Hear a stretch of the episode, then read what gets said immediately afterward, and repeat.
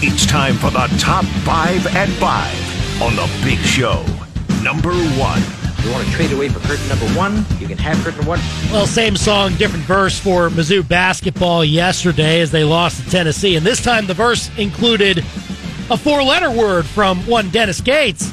Says, we're bleep, quote, we're bleeping terrible at drawing fouls, end quote. And, uh, well, it's the first time I think we've ever heard Dennis Gates swear in any kind of setting. But uh, it certainly is uh, boiling up frustration, I would think. Uh, and look, Dennis Gates is a very even keel guy. He's not letting it, you know, affect his demeanor or anything like that. But I think we're very clearly seeing a team that is frustrated that they still do not have a conference win, and they didn't get it last night against what would have what is a top five team would have been an excellent win to get as their first one of conference season, but still couldn't get it done despite having the lead towards uh, the middle portion of the second half. Number two. Number two, your timing is impeccable. So the college football playoff format, of course, uh, finalized yesterday, and it's the five plus seven as they expand to twelve teams. But Pete Thamel of ESPN reporting this just in the last hour says to his sources, the idea of a 14 team college football playoff was discussed by the management committee at meetings in the Dallas area today. If that happened, it would begin in 2026. Nothing is imminent, but it's significant this idea was discussed. Again, that from Pete Thamel of ESPN. Please stop it. Let's see it for 12 te- teams once and then think about expansion. Come on. Number three.